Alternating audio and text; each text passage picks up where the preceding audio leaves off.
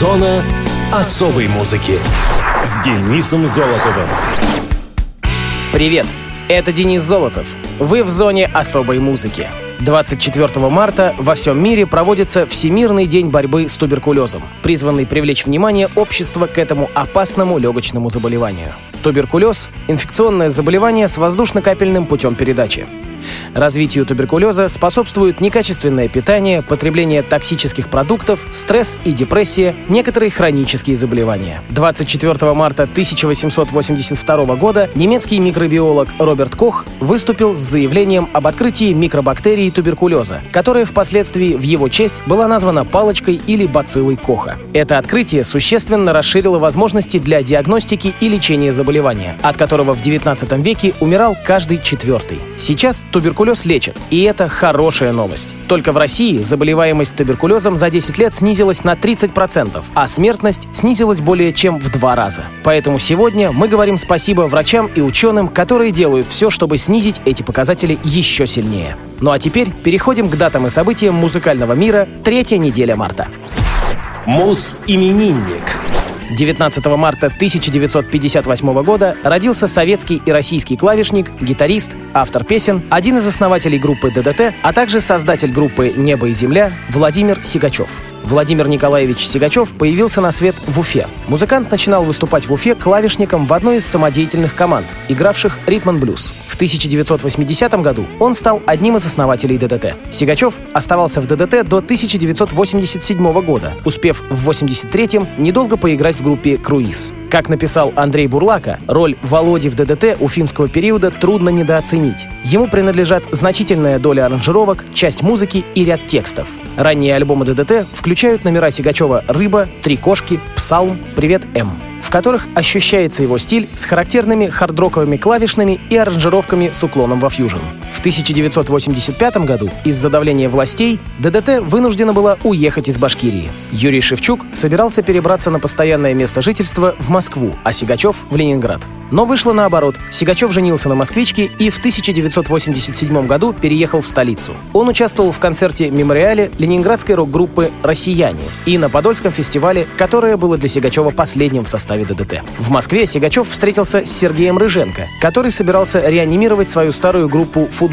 Сигачев создал собственный проект «Небо и земля». В состав группы, помимо самого Владимира, который из клавишника превратился в свободного вокалиста, вошел экс-басист футбола Сергей Шорохов, а также барабанщик Андрей Кобец, выступавший в футболе незадолго до его распада, и гитарист группы «Магнит» Борис Шапира. Позднее к группе присоединился второй гитарист Александр Фурунжиев Куинджи. В этом составе был записан последний альбом группы «Музыка Хаба». 14 января 1990 года Сигачев выступил на фестивале «Рок-акустика» в Череповце. По неподтвержденным данным, в 1991 году он выехал в Голландию, а в 1993 вернулся в Москву. После 1993 года о Владимире Сигачеве нет достоверной информации. Музыкант был прописан у бывшей жены, художницы Татьяны Либерман, в Москве на Чапаевском переулке. По словам супруги, они расстались. Из квартиры Владимир не выписался, но отношений не поддерживал. По свидетельству Сергея Попова из группы «Алиби», Сигачева он последний раз видел в 92 году, когда тот приезжал в Дубну. Потом Владимир Сигачев исчез. Одна из версий – он был убит из-за альбома, который был сделан на бандитские деньги и не отбился в продаже.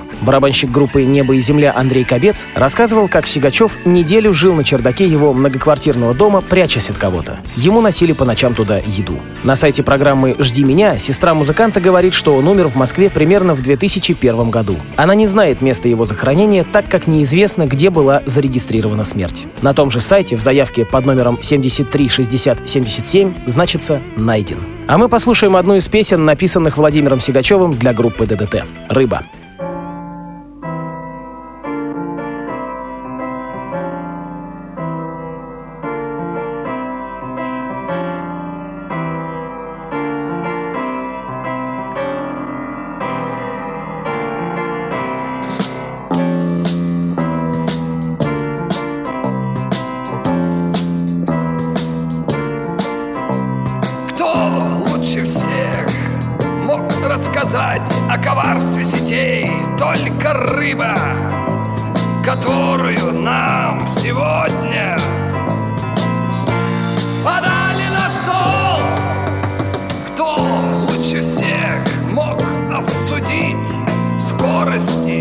Там нарушитель, которого сегодня. Несут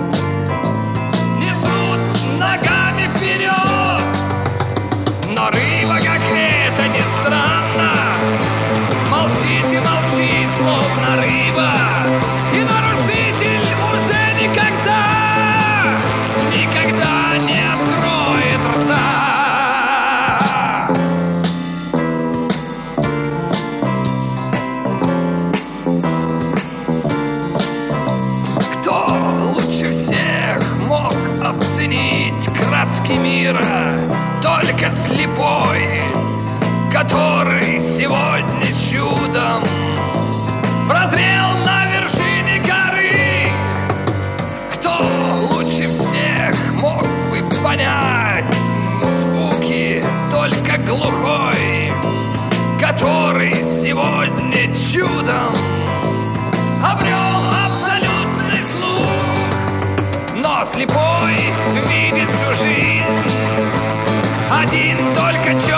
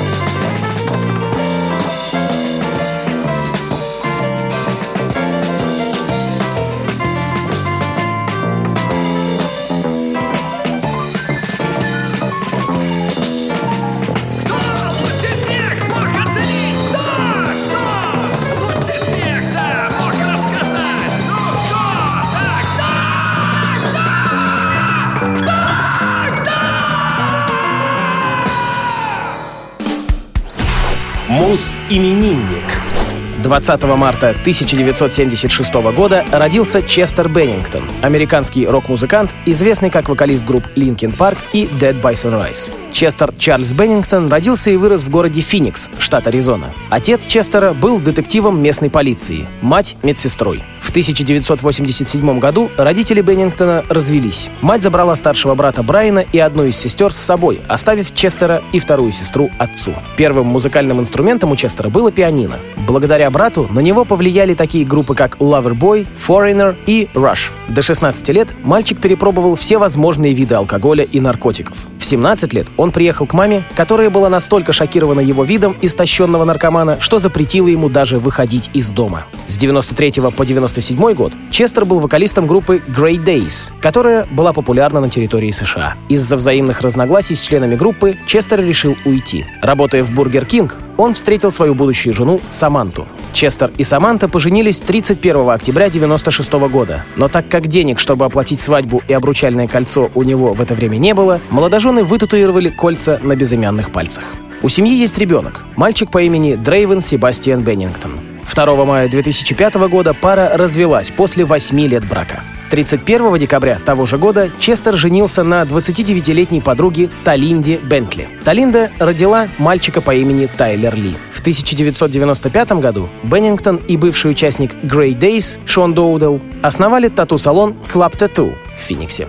Они сотрудничали и имели три салона в Аризоне и один в Лас-Вегасе. Многие знаменитости сделали здесь татуировки. В 1997 году группа Xiro искала нового вокалиста. Они послали Честеру демо-версию и попросили спеть ее. На прослушивании некоторые претенденты сразу ушли после того, как услышали вокал Беннингтона. И, конечно же, его взяли в состав. После Xero изменили название на Hybrid Theory и записали EP. Так как авторские права на название Hybrid Theory принадлежали британской группе Hybrid, им пришлось сменить название группы. Честер предложил Lincoln Park, потому что его дом находился недалеко от парка Линкольна в Санта-Монике. Название всем понравилось, но из-за того, что интернет-домен www.lincolnpark.com был уже занят, группа приняла название Linkin Park. В начале своей карьеры с Линкен Парк Честер часто страдал от проблем со здоровьем. Был несколько раз госпитализирован, у него также были проблемы со зрением. В 2004 году Беннингтон перенес операцию по коррекции хрусталика.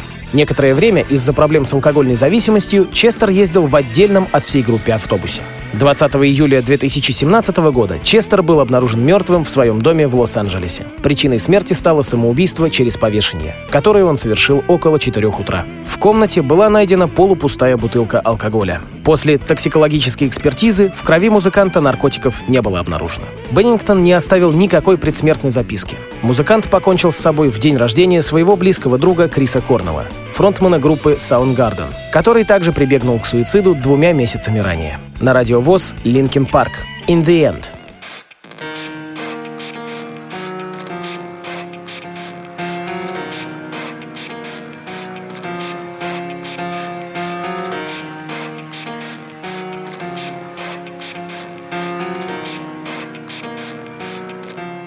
It starts with One thing, I don't know why. It doesn't even matter how hard you try. Keep that in mind. I designed this rhyme to explain in due time. All I know, time is a valuable thing. Watch it fly by as the pendulum swings. Watch it count down to the end of the day. The clock takes life away. It's so unreal. Didn't look out below. Watch the time go right out the window. Trying to hold on to didn't even know I wasted it all just to watch you go. I kept everything inside, and even tried, it all fell apart. What it meant to be will eventually be a memory of a time I tried so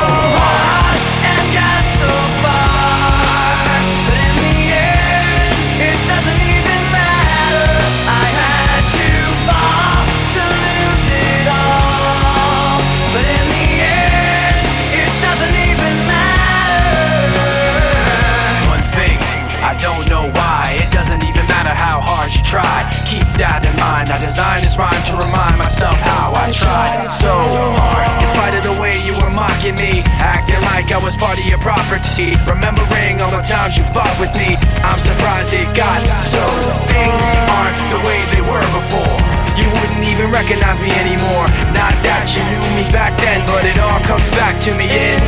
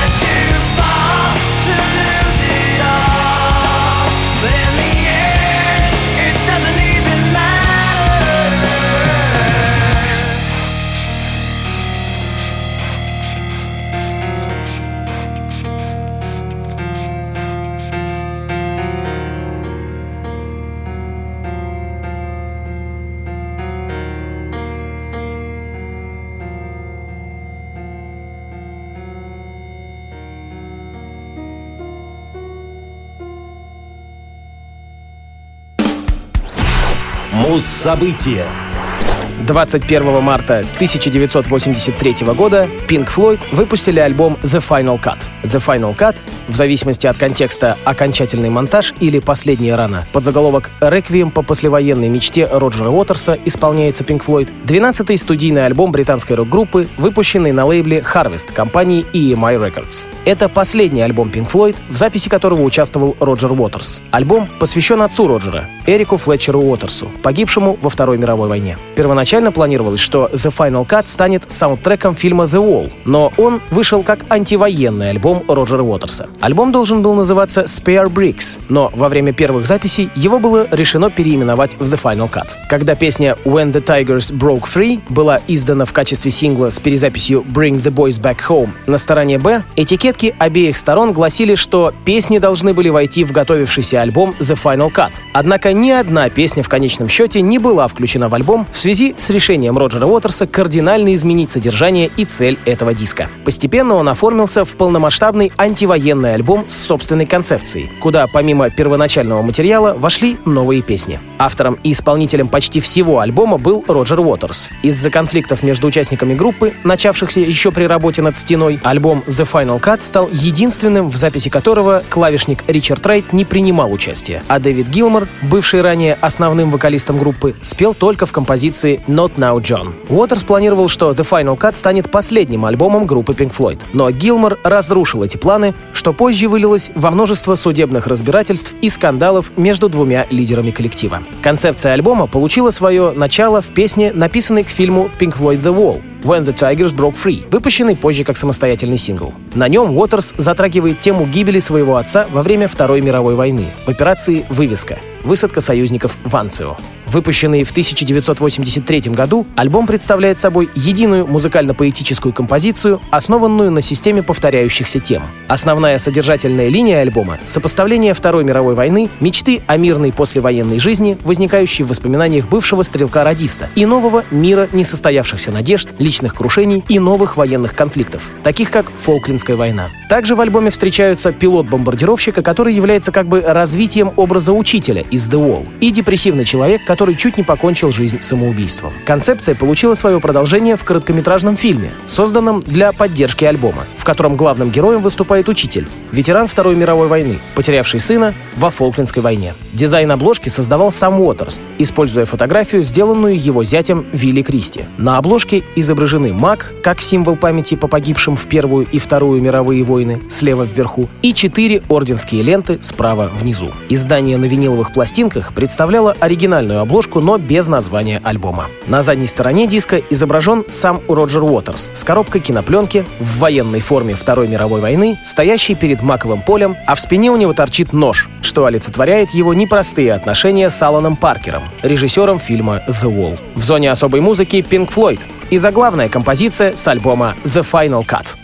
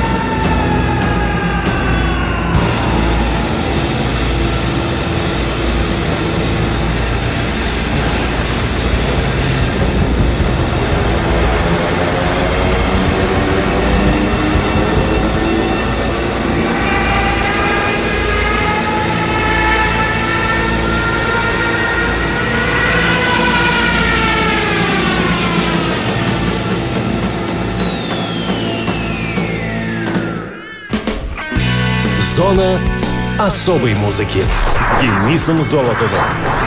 На этом все. С вами был Денис Золотов. Слушайте хорошую музыку на Радио ВОЗ и не болейте.